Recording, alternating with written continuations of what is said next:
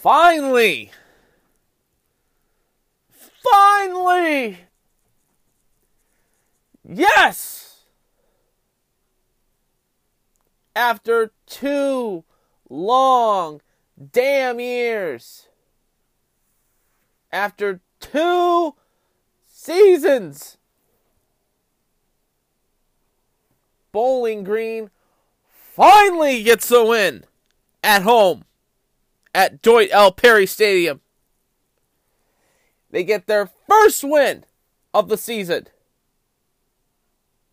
while the Rockets struggle with the Hurricanes. Detroit takes the series over the tribe. That's great. But the Indians claim the pennant. Kicking woes and defensive bows continue to struggle in the NFL for both the Lions and the Browns. And it's time to put on your jackets. As the Jackets are in action, preseason action. We'll take a look at it. As you are listening to All Andy Alford this morning, right here on the Anchor Network, whether it be iTunes, Google Podcasts, Spotify, Podcast Now, Castcast Now. However, you're listening to me, wherever you're listening to me, thank you for tuning into the program today. And whenever you're listening to me, thank you so much. And I love you guys, and welcome into this Wednesday morning edition of All Andy Alford. Yes, Wednesday morning. Uh, got a lot to get into today, of course. Before we continue on, I want to, before we begin to dive into the world of sports, I want to take some housekeeping notes, news and notes to get passed along to you guys. Um, first and foremost, I want to thank my host from Saturday morning show, I, and I want to thank you, the view, listeners, for listening to the show this past week, as we did the show Saturday morning from Bowling Green, Ohio. Um, we did the show Saturday morning from my friend Drake's house. Drake and the the beautiful couple of Drake and Delaney Grinanu, uh, both friends of mine. Um, had a wonderful time with them. Great host, uh, great atmosphere down in Bowling Green, and um, truly a pleasure to have them as friends. And thank and I want to thank them from the bottom of my heart for hosting me and letting me do the show in their house, in their home, and um, being a guest in their house. Uh, two beautiful cats that they've got, um, and um, the the house is perfect. It's a nice little scenic house. Uh, and I told him I said hockey season's coming, so so um, yeah, there'll be um, more trips to come to Bowling Green for that um, as well. Uh, we were planning to do this show on Tuesday night, but uh, the, the timing of the show ran long due to the Tiger game, as well as trying to catch up with the uh, the Blue Jackets as well too. We were going to do the game after the Blue Jacket game. I said, okay, we'll do that. It didn't work. It didn't work out in the end. You know, the Jacket game ended right around ten thirty the Tiger game ended around 10:45. I was thinking about doing the show right around that time, but I thought about this morning, and this morning there was the final game in China for the NHL. So I said, you know what? Let's do the morning. Let's do a morning show like we would usually do, like I used to do in Bowling Green. You did all Andy Alford in the morning, so why not do it in the morning? So that's what we're doing right now. So all Andy Alford, and this would be this is weird because this would be the usual time slot I would do the show in Bowling Green when I went to Bowling Green. It'd be ten o'clock in the morning doing this show, and yeah, this brings back nostalgia. We were talking about this on uh, Saturday. Me and Drake being down at Bowling Green and walking camp through campus and everything like that. The nostalgia that it is. So I thought I'd bring a piece of nostalgia back to the show and to you know you the fans and it is uh, truly a pleasure to be with you today and if you haven't subscribed to this podcast what are you doing hit that subscribe button and you'll see shows every now tuesday and friday with a f- special edition of friday's show every friday Now, also one more housekeeping note to pass along. We were planning to do the show Friday as a Facebook Live show. That didn't work out in the end, so I do apologize to you Facebook fans that listen to the show and watch the show at the same time too on Facebook Live. We will have the show this Friday. It will be a Falcon Friday edition. We'll preview the BG Miami game as well as other games. But let's get into it first. And boy, oh boy, finally, Bowling Green gets the win. It is about damn time. They have not gotten a home win since 2016, folks. It has been one full calendar year since Bowling Green has won a home game. Since Bowling Green has won a home game. Unbelievable. Absolutely unbelievable. And they played an Eastern Kentucky team that is so good. So unbelievably good. They gave Kentucky a run for their money two weeks ago. And they play Bowling Green. And at one point, Eastern Kentucky led the game 14 to nothing. And I was at the game.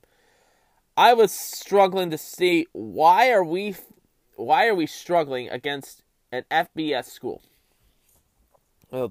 But the thing is, the defense never gave up. I mean, the, the team never gave up.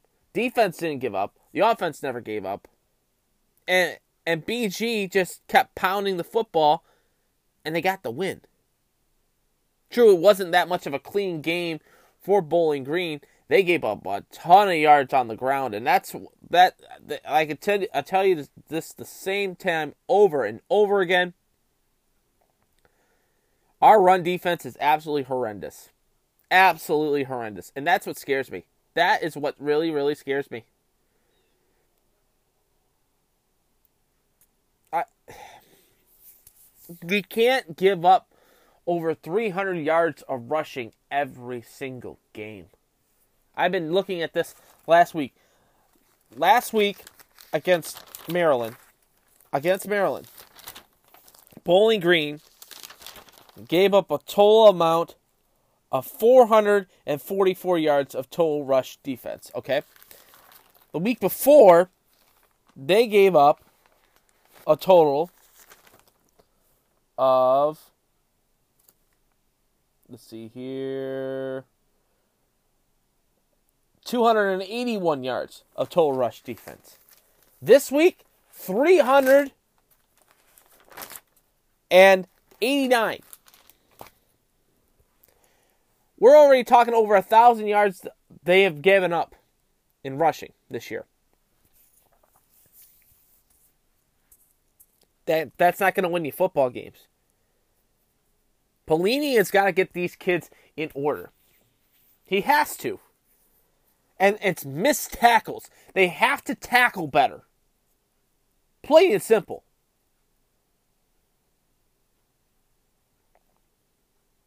But the fact that you know, this team never gave up. They never quit. They kept fighting into it. And Doege was one of the was the top tier performer. As Bowling Green cruised to a gets the win in comeback fashion, they win 42 to 35 over the Eastern Kentucky University Colonels. Doege, 28 for 39, 258, four touchdowns through the air, one interception. Andrew Clair, 25 touches for 90 yards, one touchdown in the game. Uh, Alfred Morris, eight catches for 93 yards, two touchdowns in the game. Palomo, eight, seven catches, 82 yards for two touchdowns in the game. For Eastern Kentucky in the game, McCluskey had 19 carries for 168 yards, three touchdowns in the game. Allen, 6 for 14, 10 yards of passing, no touchdowns, and no interceptions. Carter, two catches, 67 yards, no touchdowns. Breakdown looks like this Eastern Kentucky had 23 first downs to Bowling Green's 26. Bowling Green had a total amount of yardage of 388 to Eastern Kentucky's 498 yards, almost 500 yards total offense. 109th of the air for Eastern Kentucky, 258 for Bowling Green. On the ground, like I said, Eastern Kentucky 389 yards to Bowling Green's 130. Eastern Kentucky committed three turnovers in the game. That helped out a lot for Bowling Green's sake.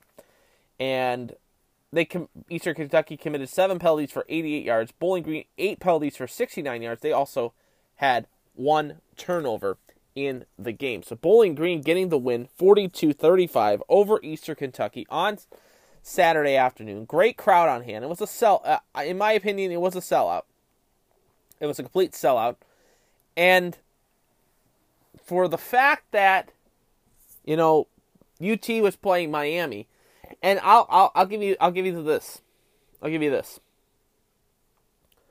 I noticed a lot of Miami fans came down from Toledo after that game because I had I at least see four or five, maybe you know six Miami shirts, and I asked one of the guys that were down there that they went to the UT game, and they said, "Yeah, it was a great game." And we're headed down to Columbus, our flight doesn't leave until nine or ten o'clock. We we saw that they there was a game here. We could, might as well stop and take a look. And sure enough, Miami Miami fans came down to see Bowling Green play. So it's great to see that. Um, but yeah, it was a great game, great effort by the team, and I give the team the credit for this one. I don't give Mike Jinks credit for this one. Bad play calling in the situation as well, but um, as traditional every Tuesday edition of All Andy Alford, we play you the audio from Saturday and Monday's press conferences from both Mike Jinks from Mike Jinks' press conferences. We'll start with Saturdays.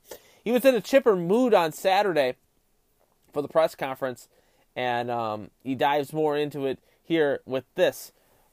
currently from from the media production from Bowling Green State University.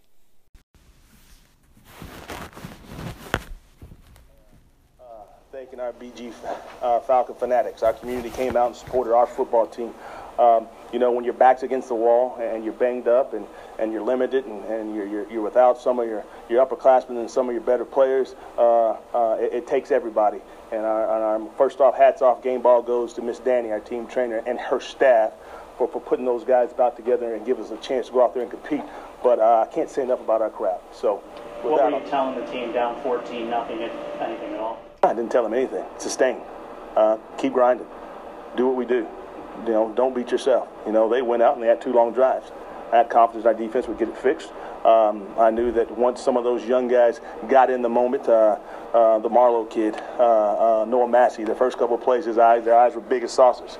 Those guys started to settle down a little bit, and they started to make plays. They're very talented individuals. This is, I mean, this is those guys' first time actually being the guy and that's a little bit different than going out there and practice. So once those guys settled down, I thought you you, you were able to see uh, uh, some of their skill set and some of their potential. Um, a guy I got to uh, you know say a little bit about that, that we've been waiting to step up big is is um, Deric Phouthavong. I thought he made some some great some some great plays uh, uh, to keep some some big time drives alive. So uh, you know. Uh, everybody stepped up. Um, you know, Rico Fry, uh, Andrew Clair started to cramp up because of the heat.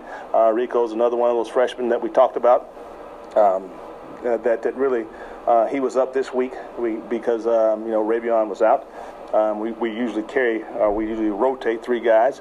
He got his opportunity. I don't think he shied away from the moment at all. So hopefully those are things moving forward as we get some guys back, as we get, we get healthy. It only provide uh, some more weapons and, and you know more depth.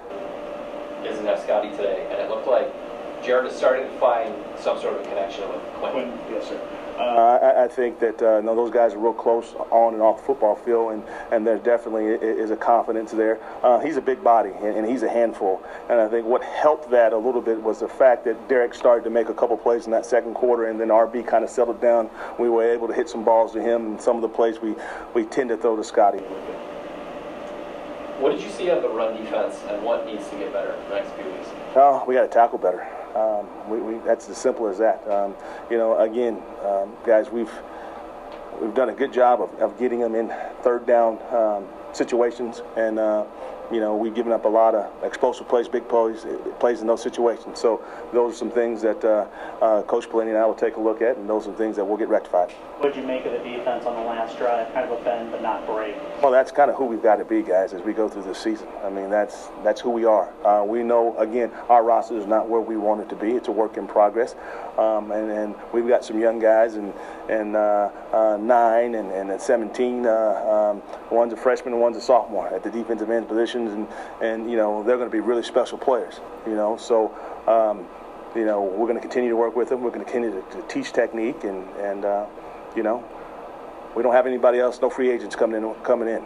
For the time being, do you expect opponents to run it right at you the way the last two teams have done? Wouldn't you? Yeah. Yep. Any more? Good one. Yes, Um, sir. One more. Uh, Doege, at the um, at one point had threw that bad interception, but then came back and then said made some plays that you were pretty impressed with. Yes, sir. Is he getting is he getting to the point where he's game managing better than you? He, he is. He's doing a good job of a managing the game. Again, I just we got to talk to him that you, you can't you can't win the game on one play, but you can lose it. You know, I mean, I think one, that's one of the things that the great quarterbacks understand. You know, and again, the, the kids, what the game is this for them? Six, seven, eight. Somebody uh, have the facts. He really hadn't played a ton of college football yet, so uh, uh, like where he is, but uh, he, he as well is a work in progress.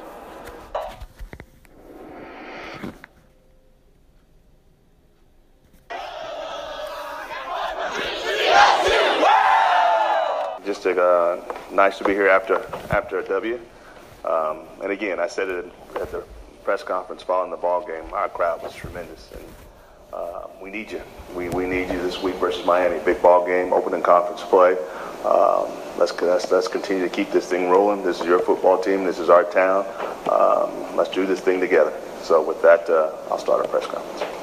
Like, you think it's fair to say that this is arguably the most important game, single game on your schedule, just because of Absolutely, proximity? absolutely. You know, and again, as as we what we've tried to do is make sure that uh, we have a mindset that the next game is the most important game. But uh, um, this is a big one, um, without a doubt. Um, you know, it's the first conf- first conference game. Uh, uh, So, before I continue on with the Monday press conference, I like to say this about Saturday's game with with Jinks. Jinks was was a great play caller in this game, and you know, like I said, it was Doege's game to play, and he, you know, he rolled over pretty easily. Eastern Kentucky finding the players, and Deric Phouthavong with the great catches, stepping up, and like he said, the freshmen stepped up, and injuries, you know, you know how bad they were injured. See, this is what the problem is. They're a young team, and they have veterans on the team as well too. They were injured, so it was a f- almost a freshman and sophomore class team on the field. So the chances that Bowling Green, you know, getting better, it, it was it's gonna get better. You know, their top receiver Scotty Miller was out in this game, and it showed that there you know there is wide receivers that are going to be able to be kept to get. Phouthavong being one of them, Morris being another one. These kids are going to be good, you know, and to continue on on this the press conference from Monday, you'll hear his demeanor about this upcoming week against Miami of Ohio, and you'll also hear about um, some you know in-depth takes on what's going to happen this week in practices as well as in why they need to and what they're going to have to do now to stop this run defense that they've been giving up over 300 yard over 200 yards a game.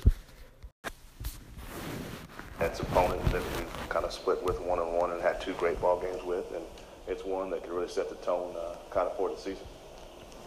How bad did your kids need to get a victory and just feel that satisfaction of walking off the field after a win? Well, confidence is key. Confidence is key in this conference, and, and um, my couple years being involved with it, I think the team that believes that, that, that they're going to win has been the teams that have been successful. Um, you know, and, and for whatever reason, we've kind of lacked that. We've kind of found a way uh, to, to not be successful in, in those moments. Um, you know, this is a different ball club. They got down 14-0 in a heartbeat. They didn't blink an eye. You know, I think uh, our defense staff did a great job of making some adjustments with some fits. We got those things kind of cleaned up. Um, and offensively, you had some guys kind of starting uh, or being the guy for the first time with Scotty Miller and, and during those guys um, being out. And, uh, early on in that first quarter, we had some balls that we dropped, and then as that game started to slow down, we saw guys like uh, R.B. Marlowe, uh, Noel Massey, Deric Phouthavong, who were being targeted really as the guy for the first time, start to step up and make some plays. Now, when you bring in, uh, you know, your your your, your kind of um, elite star, uh, whatever you want to call it, receiver coming back, uh, your, your deep threat, your speed threat, and you put him back in the mix, and those guys are starting to play with some confidence. Uh, um, you know, we, we might uh, be on to something there. Because you, your depth started to come through, is the offense, are you starting to see shades of this offense looking the way you really want it to? Um, I think that uh, we, we've got a long way to go. We're not where we want to be, but uh, um, if, if you go back and if you study video of EKU, uh, um, they, they had played Marshall. Uh, Marshall's pretty dang good offense, and um, I they, they held them pretty much in check uh, in, in that ball game. Um, and, and really, I, I thought that even being limited, once we got rolling, I think we were operating at a pretty um, high level. You know, uh, like we had talked about prior to the ball game, their defense was built kind of to, to stuff the run, and I thought that those guys did a good job of, uh, of sticking with the run game. I think Andrew may have had 20, 25 carries for 95 yards, uh, but you got to do those things. You got to do those things just to keep those guys off balance, and not only that. Uh, uh, you know, we, we want to, in some ways, we, we want to snap 80 plays a game to make sure we're, we're giving our defense uh, some sort of rep. So I liked our balance. I liked our efficiency. Uh, definitely things out there that we needed to continue to improve on. Um, but uh, I think we're moving in the right direction. Jared and Scotty have obviously got this kind of connection, but for Jared to, yeah, I mean, is there a, could there be more of a trust factor with the other receivers now? That, I think that's huge. Yeah, yeah, Tom. So I think I think that uh, that's gonna that's gonna serve us well uh, moving forward. Um, yeah, I think him and Quentin have started to, to, to develop that that, that, that, that trust.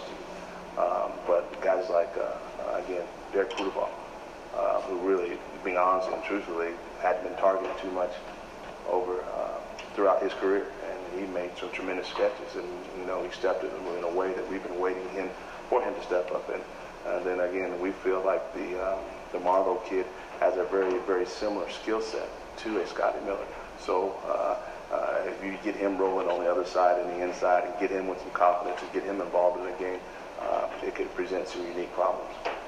After you looked at the tape, how much of the run defense is guys not in position? How much of it is just guys are in position and not tackling? Well, we, we were gapped out most of the night. Early on in the ball game, um, you know, we had a couple of guys that uh, just weren't doing their job, to be, to be uh, quite frank and honest with you. Um, and then other than that, uh, they lined up correctly. Um, we got to tackle, period. We got to tackle better. And, uh, know, we work on it on a daily basis. But uh, a lot of that is, is looking at it as a coaching staff. Some of the things that we talked about, uh, kind of looked at the number of snaps that we're asking those guys to play. And, and you know, we've got some young guys, but we need to get them out there and, and we need to get those guys rested to make sure that we're fresh uh, late in the ball game. I know Miami's a winless team, but you know they've been in a lot of games and they've played some good teams as well. Yeah. Um, what, what do you see so far from Well? Miami's Miami.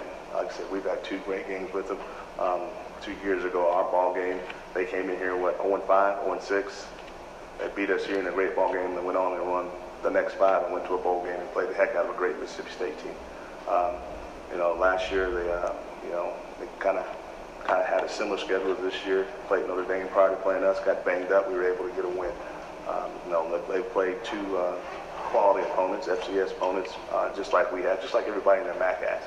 Yeah, and, and they'll be ready. The thing about Miami that you'll notice, that I've noticed, is these names that I'm reading on this roster have been the same since I've gotten here. So from an offensive standpoint, you know, you've got um, Gus Ragland, great quarterback. He's been injured a little bit uh, throughout his career, but when he's healthy, he's as good as anybody in our conference. You know, the Kenny Young kid, the Smith kid, these guys are redshirt seniors and have been there for a while. The big receiver, uh, he went out of the game in the first quarter, but I'm sure he'll be up and, and ready for us, uh, the Gardner kid. Um, so um, they're big up front, and they, they got some talent at the skills positions. And, you know, they'll, they'll be very productive from an offensive standpoint. And then defensively, they're senior heavy. Um, but number five, the McMullen kid, the linebacker, he didn't play in that game last year, but this is probably one of the better defensive players um, in our conference. He definitely controls their defense. Uh, Montgomery is another senior that, that's kind of backed on the back end, number 21, um, that's a veteran and kind of gets them lined up. So they'll be sound. They'll be sound, and I, I think it's going to be a heck of a ball game. Kind of mentioned it before about taking care of your games at home. And now that this is a MAC interdivision mm-hmm. game, how much is this a barometer for how you evaluate this team? No, uh, it's it'll be huge moving forward because you know the winner of this ball game is going to be sitting in a real good position. You know, we've got another non-conference game uh, the following week, but uh, to get back to uh, on a win streak and start to gain that confidence and to be two and two uh, after four games, I think that uh, when we looked at our schedule, I think a lot of people will be very pleased uh, with that out, with that outcome. So um, it is a big game. Um, we're excited about it. We we, we want to see our community out there supporting us. With the struggles stopping the run, I mean, do you guys do anything differently, or do you just keep approaching it the same way? Well, you got to you got to keep approaching it the same way. I mean, it, this is not the time to go out there and do, you know, 45 minutes of tackling drills because at the end of the day, um, we can't pick up any free agents. These are the guys that we're going to have to go to war with.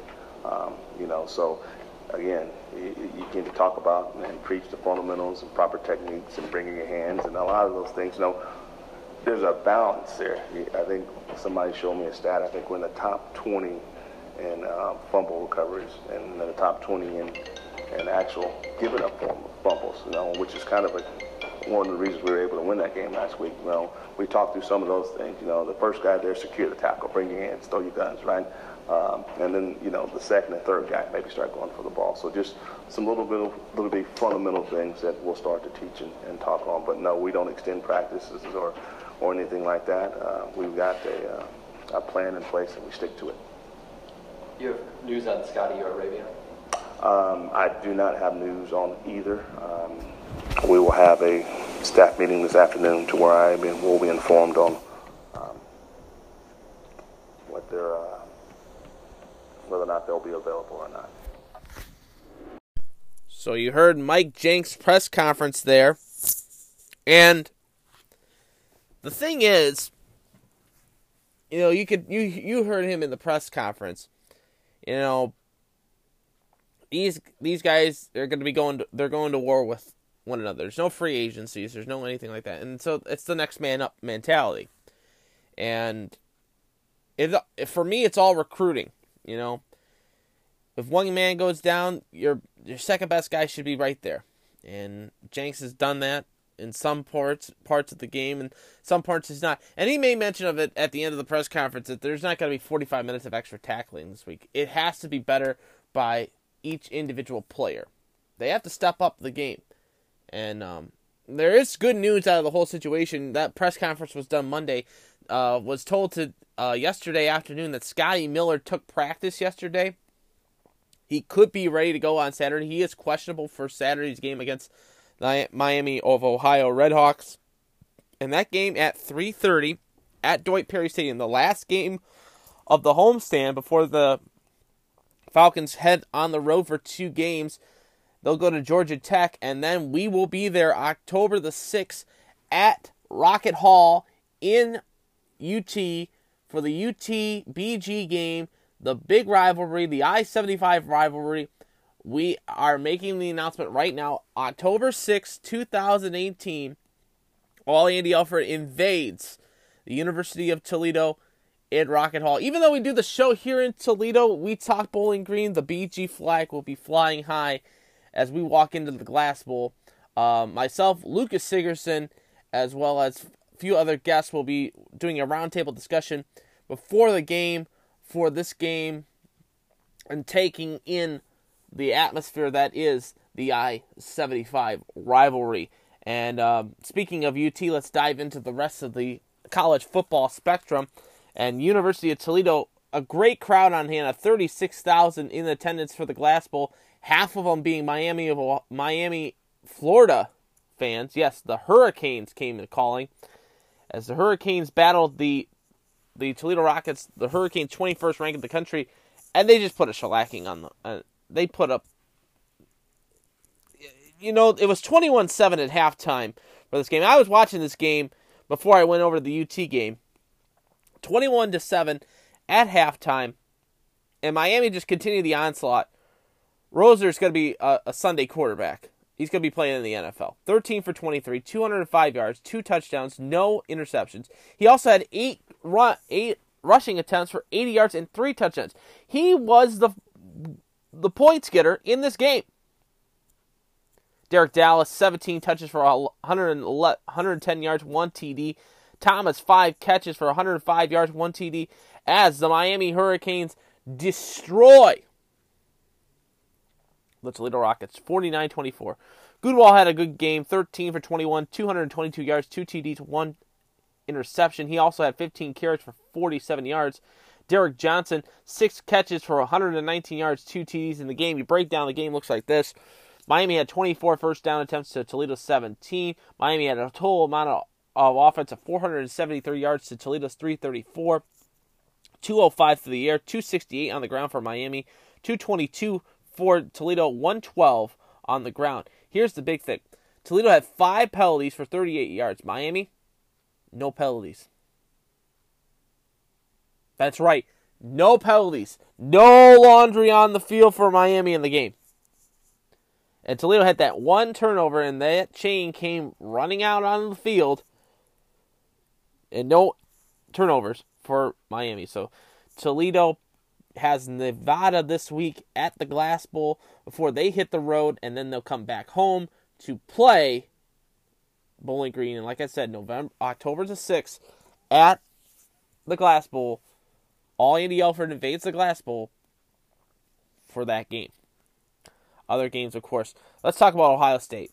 And this was the last game before Urban Meyer returns. And boy, oh boy, the FU Tour Part 2 College Edition and they continue to roll as they beat TCU 40 to 28. Haskins 24 for 38, 344 yards, two touchdowns, no INTs. J.K. Dobbins had 18 carries for 121 yards, no touchdowns in the game. KJ Hill six catches for 95 yards. For TCU in the game, Robinson 24 for 40, 308, one touchdown, two INTs in the game, and those INTs were costly as one of them was a pick six. Anderson 12 catches for 154 yards, two touchdowns. Heights, two catches, 57 yards, one touchdown in the game. You break down, looks like this. Ohio State had 29 first downs to TCU's 22, 526 yards of total offense for the Ohio State Buckeyes. TCU 511, 344 and 182 on the in the air and on the ground for Ohio State, and in the air for TCU 308 to 3, 203 on the ground. Both teams had five penalties. Both teams had a total of 40 yards of penalties, but TCU with three turnovers in the game for for the Horned Frogs. As TCU takes their lickings, they'll go they'll continue their track and see what happens. Ohio State welcomes Tulane this week and welcomes back Urban Meyer. So SMU traveled to Michigan to take on the Wolverines, and Patterson had a good game 14 for 28, 237, three touchdowns, one INT as the Michigan Wolverines get a 45 to 20 win on a warm afternoon. Hicks six, 7 for 16, 113 yards, one touchdown, one INT in the game. Jones 13 carries for 50 yards, no touchdowns in the game. Pruitt 11 catches for 166, two TDs. Brown Brown also the quarterback for SMU, 11 for 17, 180, uh, 82 yards, two touchdowns in the game. As uh, like I said, Patterson 14 for 18, 237 through the air, three touchdowns, one INT. Chris Evans 18 carries for 85 yards. Guthrie four catches for 95 yards. Derek People Jones four catches, 90 yards, three touchdowns in the game. As overall this week, other scores in the NCAA looks like this. Kansas was a winner over Rutgers 55 to 14. Ball State loses to Indiana 38 to 10. Maryland gets trumped by the Temple E Owls 35 to 14. Troy takes a 1.7 million dollar paycheck from Nebraska and beats Nebraska 24-19. 11th ranked Penn State gets the win 63 to 10 over Kent State. It was Illinois loses to South Florida 25-19. Miami of Ohio, who Bowling Green will be playing, loses to Minnesota 26 to 3. Sixth ranked Wisconsin. Talk about kicking problems. King misses the tying field goal, and sixth-ranked Wisconsin goes down to BYU 24 to 21. Missouri gets the win over Purdue 40 to 37. Northern Iowa loses to Iowa 38 to 14. Akron getting the win in Northwestern 39-34. Ohio loses to West Virginia, excuse me, to Virginia 45 to 31. Buffalo gets the loss, the win actually over Eastern Michigan 35-28. Delaware State getting thrumped by Western Michigan 68 to nothing. It was the third-ranked Georgia Bulldogs a winner 49 to 7 over Middle Tennessee. Oklahoma getting the win 37-27 over Iowa State. Clemson 38, Georgia Southern 7. Clemson the second-ranked team in the country. Stanford 30 to 10 winners over UC Davis. The Notre Dame Fighting Irish getting a win against Vanderbilt and you know they struggled in the game. They struggled in the game, but they pick up the victory. The eighth ranked uh, Fighting Irish gets the win 22 to 17. It was Auburn losing to LSU in a last minute field goal 22 21 as Auburn, 7th ranked, goes down to 12th ranked LSU in the game. It was Boise State losing to Oklahoma State 44 to 21. 24th ranked Oklahoma State beating 17th ranked Boise State. Oregon gets the win 35 to 22 over San Jose State. The Alabama Crimson Tide continue to roll tide over college football as they cruise over Ole Miss 62 to 7. Mississippi State gets the win 56 to 10 over Louisiana. How about Tom Herman? I told you guys this on Saturday. Tom Herman has to win this game against USC to save his career in Texas, and he did so. Texas getting a 37 14 win over the 22nd ranked USC Trojans. Washington a winner 21 7 over Utah. Arizona State a loser to San Diego State 28 to 21. So overall for the picks this week in college football, I went 23 and 7. Unbelievable. Top 25 for college football looks like this. Alabama number 1, Georgia 2, Clemson 3, Ohio State stays at 4, Oklahoma at 5, LSU at 6, Stanford's at 7, Notre Dame stays at 8, Auburn now drops to 9, Penn State is at 10, Washington still at 10th as well. 2 uh, West Virginia at 12th. Uh, Virginia Tech 13th. Mississippi State 14th. Oklahoma State 15th. Central Florida 16, TCU 17, Wisconsin 18, Michigan now goes to 19th ranked in the country. Oregon is now 20th ranked. Miami is 21st ranked with their win over over Toledo. 22nd is Texas A&M, Boston College 23rd, Michigan State now goes to 24th, and BYU is now 25th ranked in the country. So college football, we'll preview all the games this upcoming Friday on our special Falcon Friday edition of All Andy Alford, and we'll also preview the Miami of Ohio game for the Bowling Green State University Falcons. As you're listening to All Andy Alford today, right here on the Anchor Network, whether it be iTunes, Google Podcasts, Spotify, Podcast Now, however you're listening to me, wherever you're listening to me, thank you for tuning into the program. And now we'll take a break from the gridiron and hit the diamond because we have a championship to crown. So now we hit the diamond, and the Tigers took two or three from the Cleveland Indians. Not that that's a big surprise for me, but the big news is this. The Indians have won the American League Central. Yes, the Indians have finally clinched the American League Central as they take the Central for the third time in three years. Unbelievable. Absolutely unbelievable. Now let's break down the game. You heard this game on Friday, of course, when we did the show Saturday morning, but we'll recap it again for you. Friday, the Tigers were a winner five to four over the Cleveland Indians. Verhagen, the win, he goes to three and two with a 4.70 ERA. Climber, the loss, he goes to three and seven with a 3.61 ERA. Edwin Encarnacion homered. Josh Donaldson homered. And uh, for the Tigers homered and propelled the Tigers to the victory. Shane Greene the save, his 29th save of the season. And then you get to Saturday, and Fulmer struggled. Oh, he struggled in the game. Absolutely struggled. It was he didn't get out of the second inning as the Indians pounded the Tigers 15 to nothing. Fulmer the loss. He goes to 3 and 12 with a 4.69 ERA. Clevinger the win. He goes to 12 and 8 with a 3.06 ERA. Lindor, Brantley, Alonso, all homered for the Tribe. And with that win, gave the Tribe the American League Central. Yes, the American League Central is now won by the Tribe. They have won the American League Central. So now they have about two weeks, give and take, before they can get ready for the the postseason, and they'll probably be playing either the Houston Astros or the Oakland Athletics. So we'll see what happens with that. And then Saturday, of course, the hangover from the from the celebration on Saturday continued into Sunday as the as the uh, Detroit Tigers beat the Cleveland Indians six to four. Francisco Liriano the win. He goes to five and ten with a 4.54 ERA. Shane Bieber the loss. He goes to ten and four with a 4.50 ERA. Adduci and Montic homered for the Tigers. So the Tigers then headed back home for the final homestand of the season as they took on the Minnesota Twins. And Monday night, the Twins thrumping the Tigers six to one. It was Stewart the win. He goes to two and one with a 4.40 ERA. Rosario his 24th. Paul Polanco his sixth. As Jordan Zimmermann gets the loss, he goes to seven and eight with a 4.41 ERA. No home runs hit in the game. So last night, of course, the Tribe took on the Chicago White Sox. It's the White Sox. It's the Sox series home. The final stand of the homestand. It's the Sox series. Three series, three games against the White Sox and three against the Red Sox.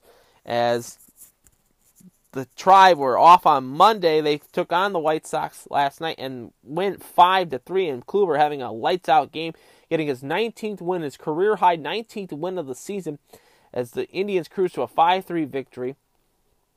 Kluber the win 19 and 7 with a 2.93 ERA. Rodon gets the loss for the White Sox. He's 6 and 6 with a 3.30 ERA. Miller the save, his second of the season, as Kippy goes yard, as well as Pollock, his 25th, and Nirvanas for the White Sox, his eighth of the season. The Tigers losing to Minnesota, though, unfortunately, 5 to 3. Ordonez the win, he goes to 7 and 10 with a 4.535 ERA. Daniel Norris the loss, he goes to 0 and 5 with a 5.71 ERA. Hildenberger gets the save, his seventh of the season. Now the tr- game today, the Tigers have a 110 start time today. It'll be Turnbull on the hill for the Tigers today.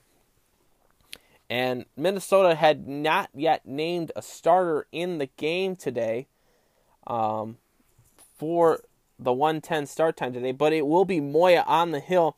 He is 3 and 1 with a 4.73 ERA, 110 start time for that game. You can watch that game on Fox Sports Detroit. And then the Tigers welcoming Kansas City Thursday through Sunday for the final homestand of the season before they hit the road to play Minnesota for 3 and Milwaukee for the final 3 games of the season.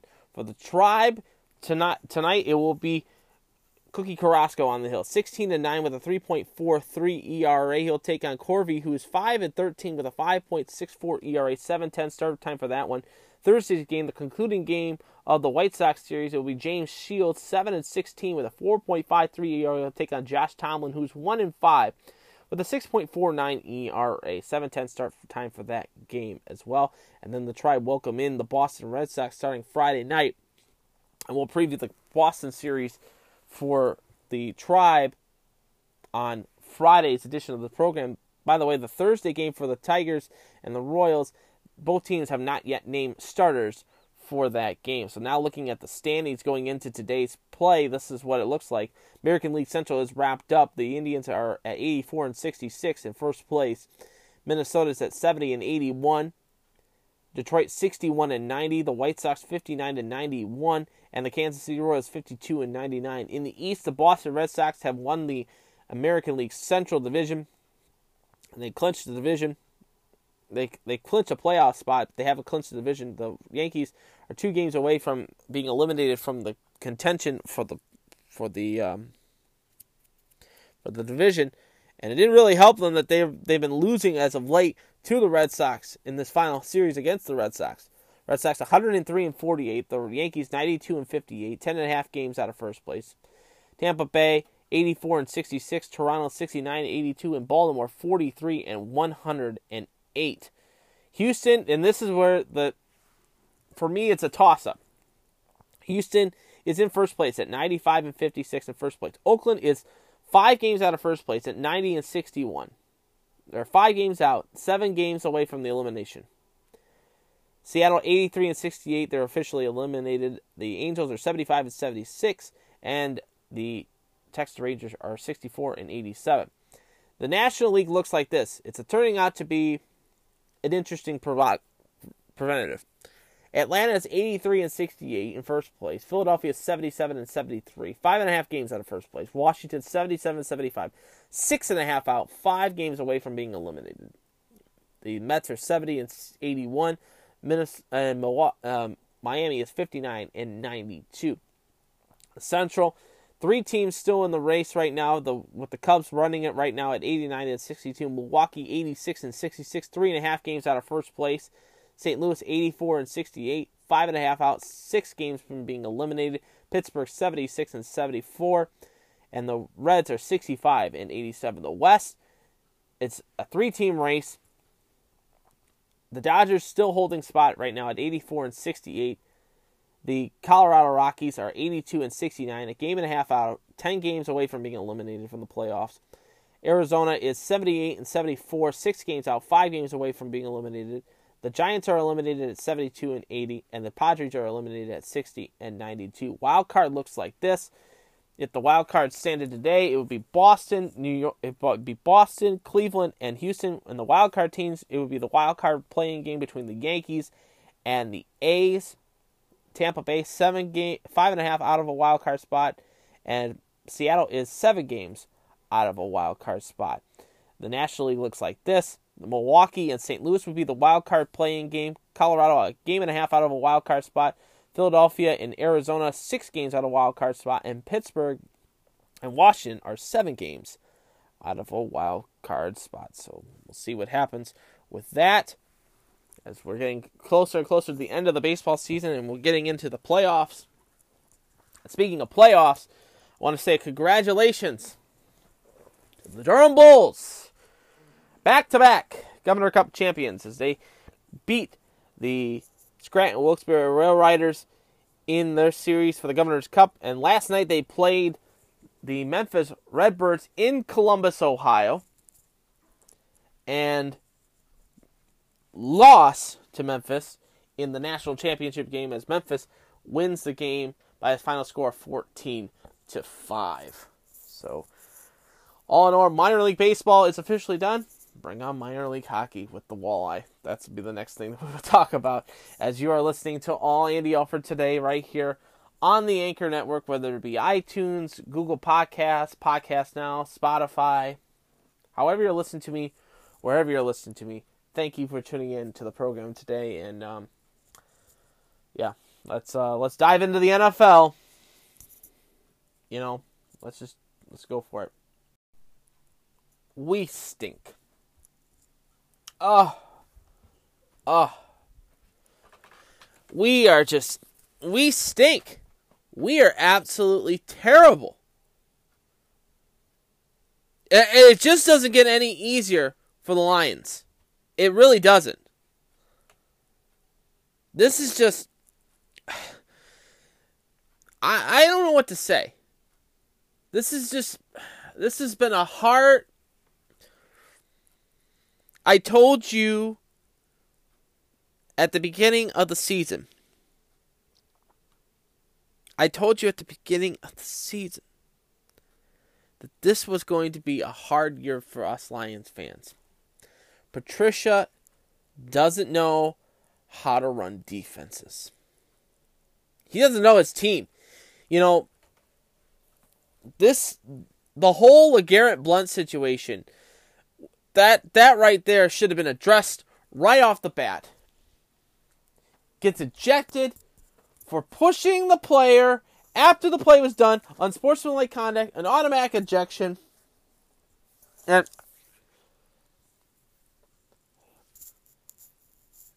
we stink. We're hor and it doesn't get any easier for us. It really doesn't. It really doesn't get any easier for us. Lions lose to the San Francisco 49ers 30 to 27. Stafford had a great game. He had a fantastic game. 30 for 4, 34 for 53, 347 yards, three touchdowns in the game. And one of them was to Michael Roberts, who was the former UT grad. One catch, 15 yards, one TD in the game. Kerryon Johnson, eight touches for 43 yards. Golden Tate, seven catches for for 109 yards in the game. But I'll say it again. It just what what are, what do we have to do? What do we have to do to get the win?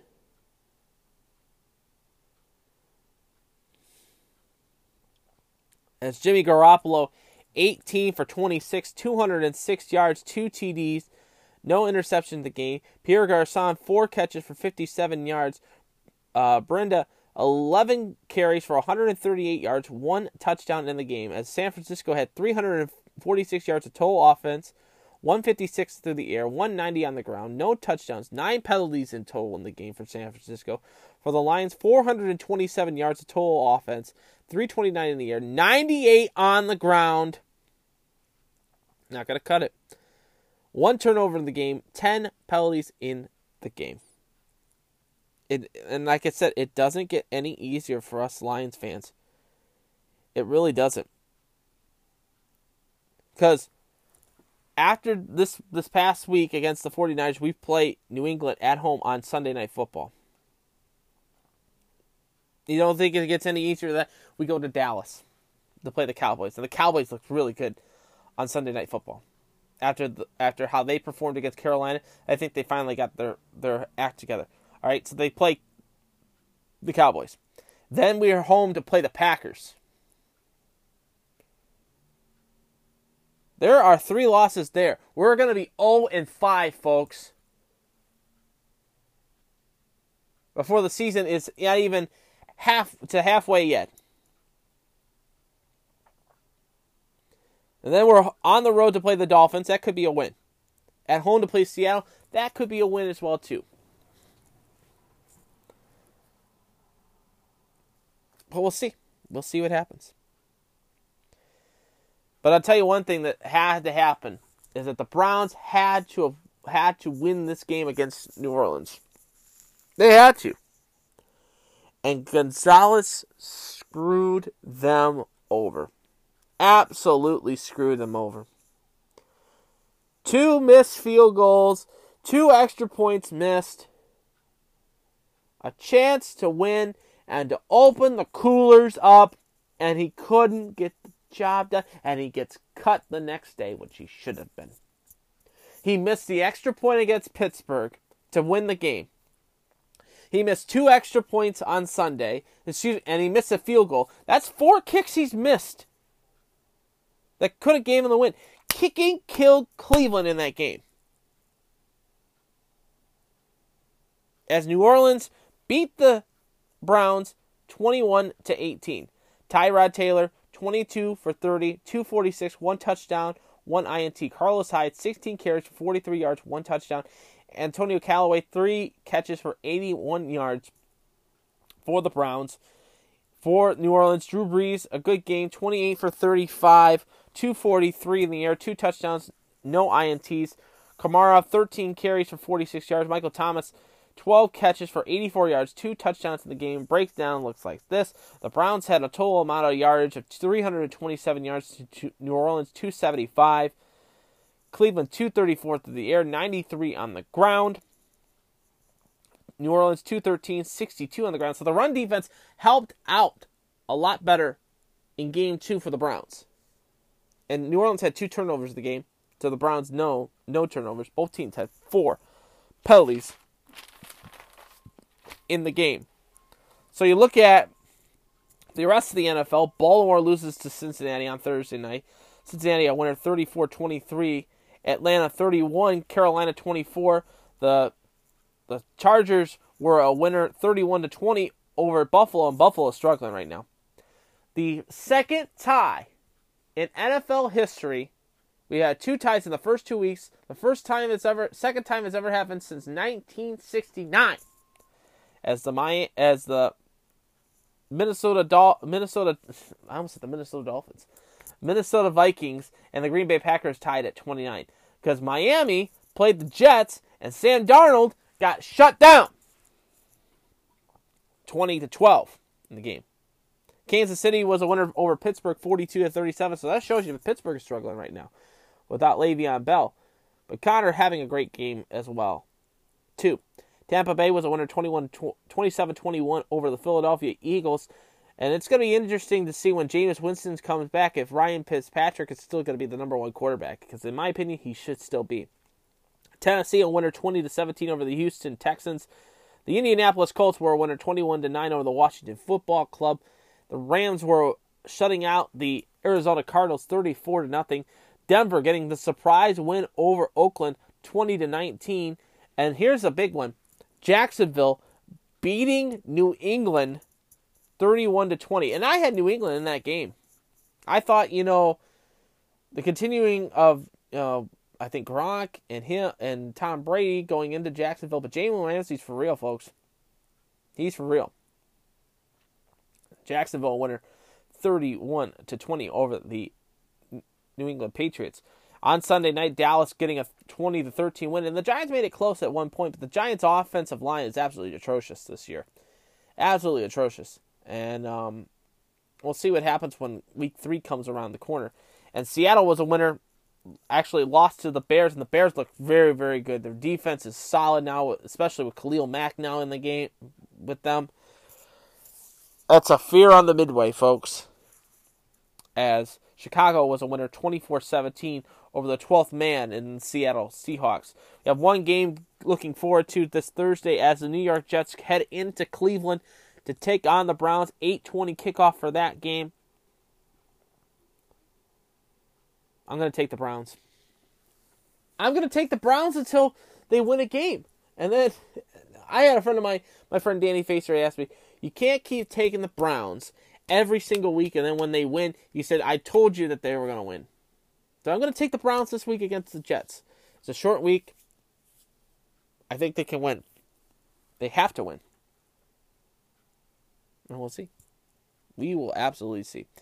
As you're listening to All Andy Alford today, right here on the Anchor Network, whether it be iTunes, Spotify, Google Podcasts, Podcast Cast, wherever you're listening to me, however you're listening to me, thank you for tuning in to the program today.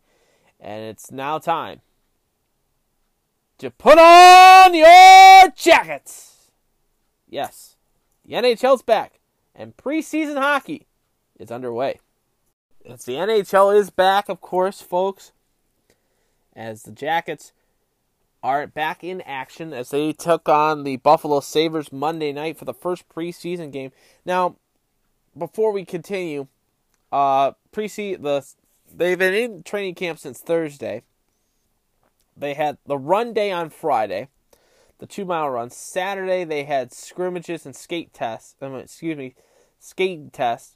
Sunday was a scrimmage day, and Monday was the first preseason game against the Buffalo Sabres. And Buffalo came out and beat the Columbus Blue Jackets by a final score of four to one. Berglund gets his first of the season. Savard, some of the key key names in the game. Berglund scoring for Buffalo. Savard also for Savard for Columbus was the only goal scorer in the game as Warwick stopped 20 of 21. Thiessen for the Blue Jackets was in the game. No Bob. And you don't see any of really the main starters starting the game, starting for the first game of the season. Thiessen stopped 19, excuse me, stopped 9 of 13 shots on goals. Looking at the stats in that game, it was Columbus out shooting Buffalo 37 to 20. They had uh, Buffalo was 1 for 4 on the power play, Columbus 0 for 5 on the power play. Uh, 20 hits for the Jackets, 14 for the Sabres. It was 15 blocks for Buffalo to Columbus's 11. Um, yeah, face-off percentage Columbus was 52 point so 53% to Buffalo's 47% in the game. So, like I said, Berglund scoring for Buffalo was one of their key key games, and you didn't see any really of the big starters starting for the Sabres in the game. The Jackets really didn't start any of their big starters in the game. It was mostly a, a low key group. They did have Dubinsky, Dubois, Milano, Broadhurst, Bjorkstrand, Savard, Nutivaara, and Duclair, the new kid, all playing in the game. But last night, the Jackets did play the Chicago Blackhawks. Hawks didn't really travel with that many of their, their top tier guys like like Toews or Kane or anything like that. Uh, Blackhawks did lose this game to the Blue Jackets four to one as the Jackets get the win and are now tied.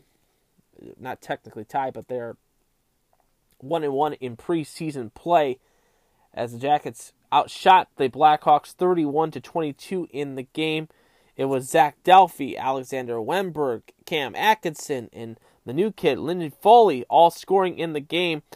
For the Blackhawks in the game, they dressed uh, Artem Anisimov, the former Blue Jacket, of course, um, uh, Michael Hamhuis, as well as Sakura. But they also had Cam Ward in the net. He stopped 13 of 15 in the game. Delia started stopped 14 of 16 in the game for the Blackhawks. The Jackets dressed pretty heavily of veterans in this game today. Last night they had Seth Jones, Wennberg, Atkinson, Riley Nash is making his Blue Jackets debut.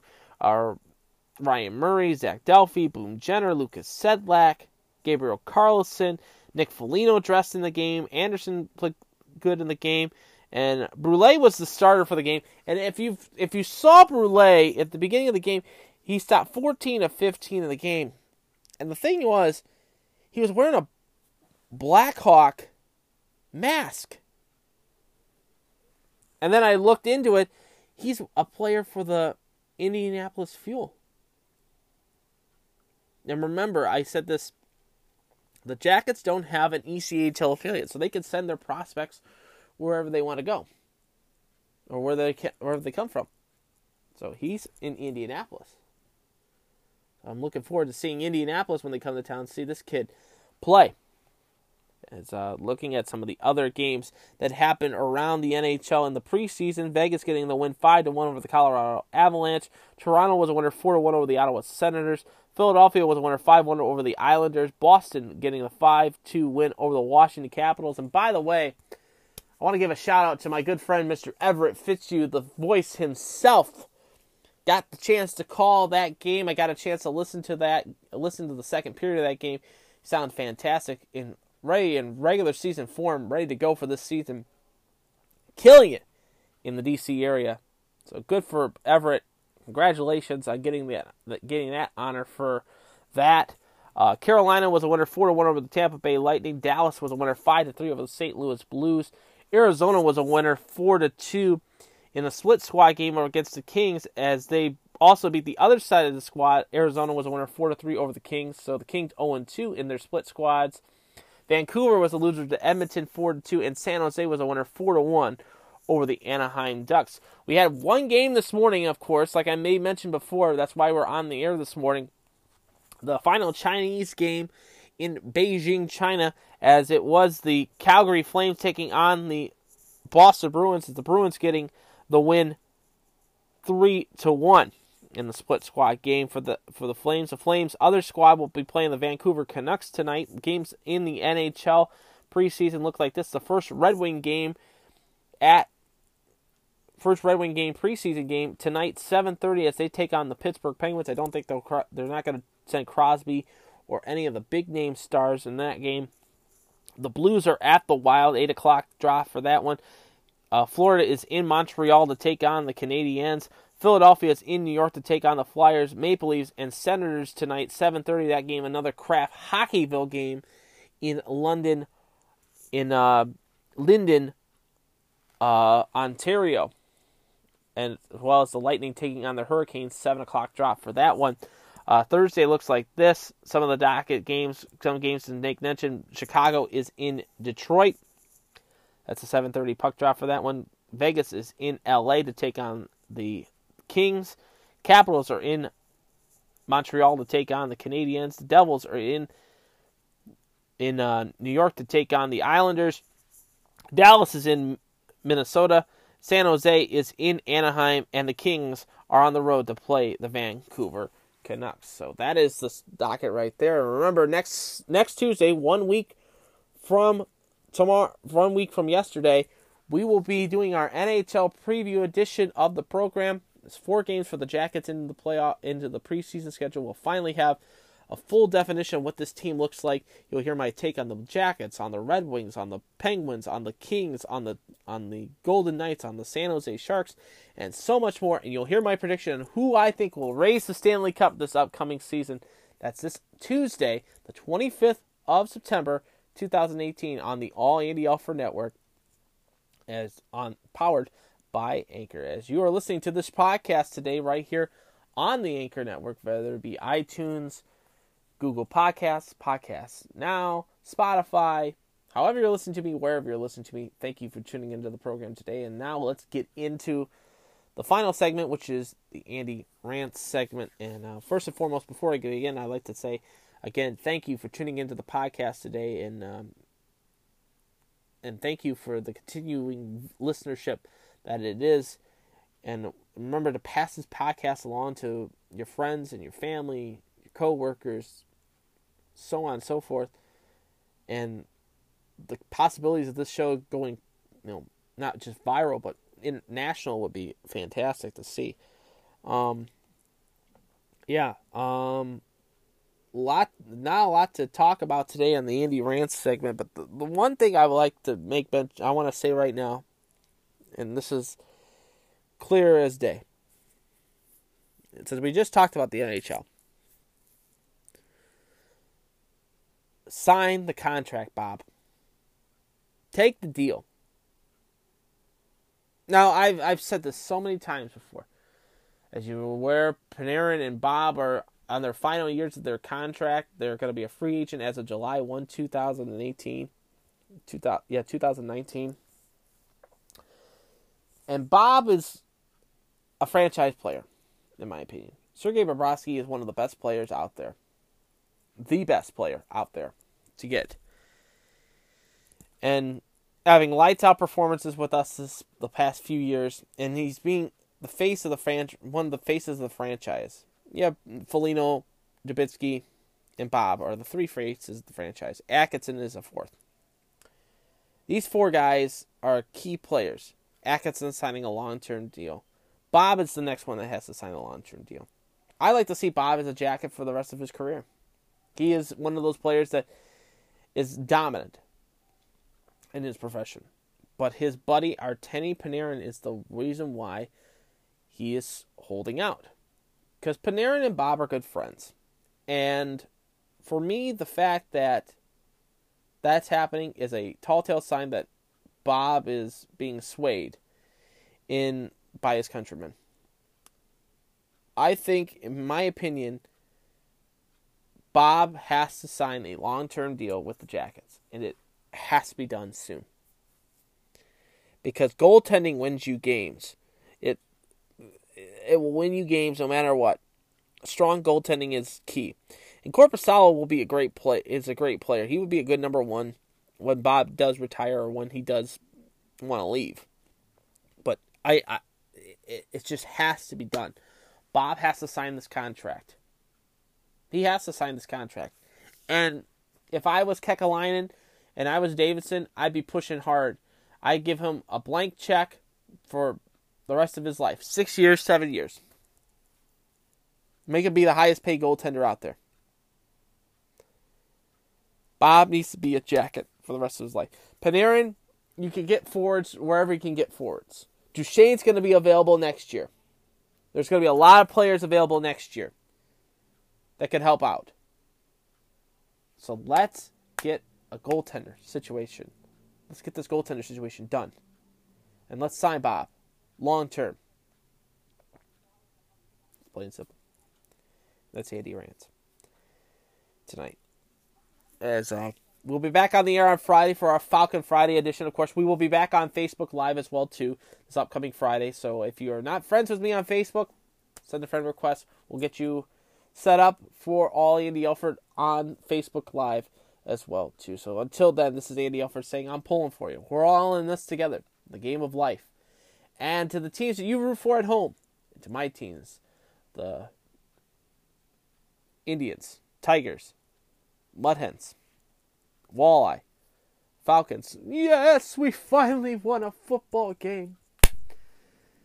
The Buckeyes, Michigan State, and the Jackets. Go Jackets.